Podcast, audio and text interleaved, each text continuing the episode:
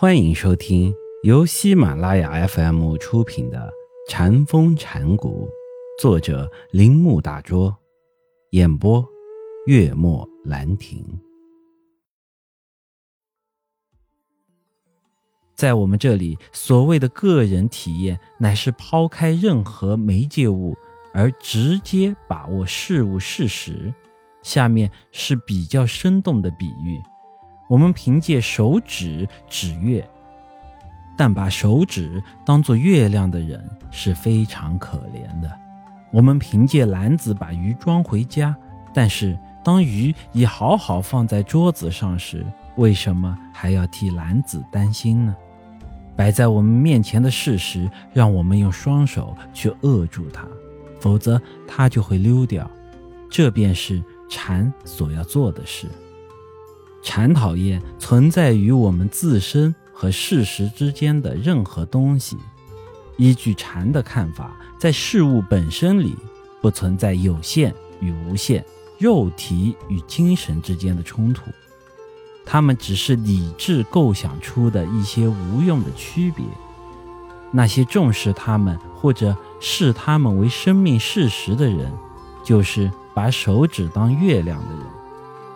我们饿的时候就吃，困的时候就躺下来，这里根本没有有限和无限的区别。我们自己不是完整的吗？每个人本身不也是完整的吗？我们亲身体验的生活就足够了。只有当不定的理智介入进来，遏制我们的生活的时候。我们才感觉到自己缺少或者需要某种东西而终止了生活，所以不要再受制于理智。理智它本身的范围内是有益的，但不应该让它干预生命之泉的流动。如果你要观察生命的源泉，就一定不要让它停止流动，任何情况下都不要使它受到干扰。倘若一旦介入其中，它的清澈就被扰乱，就不可能反映你自始至终所需要的影子。禅与法华宗有四句真言一样，也有自己正说古今的四句真言：教外别传，不立文字，直指人心，见性成佛。这里融含了禅宗的全部主张，体会了它。也便体会了禅。不过，我们还要记住，这般大胆的宣言是有其历史背景的。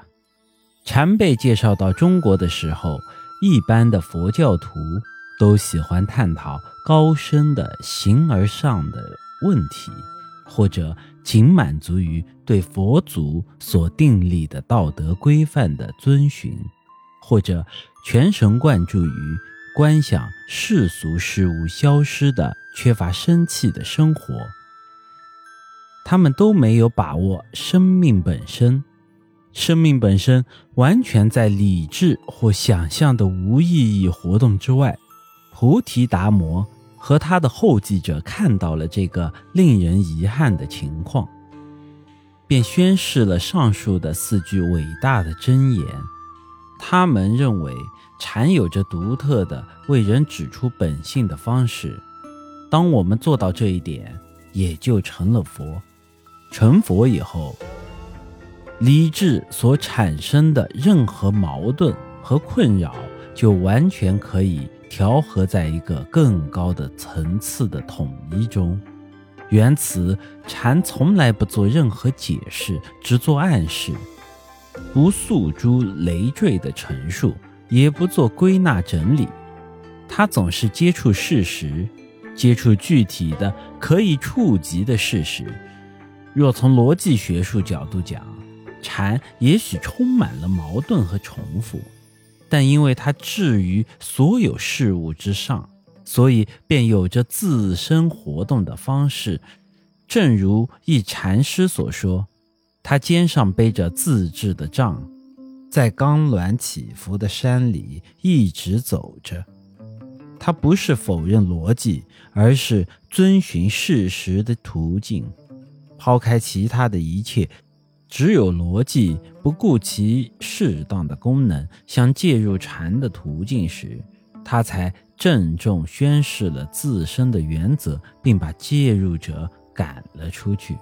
蝉不是任何东西的敌人，它不具有什么理由去反对那可以在某一时刻为自身所利用的理智。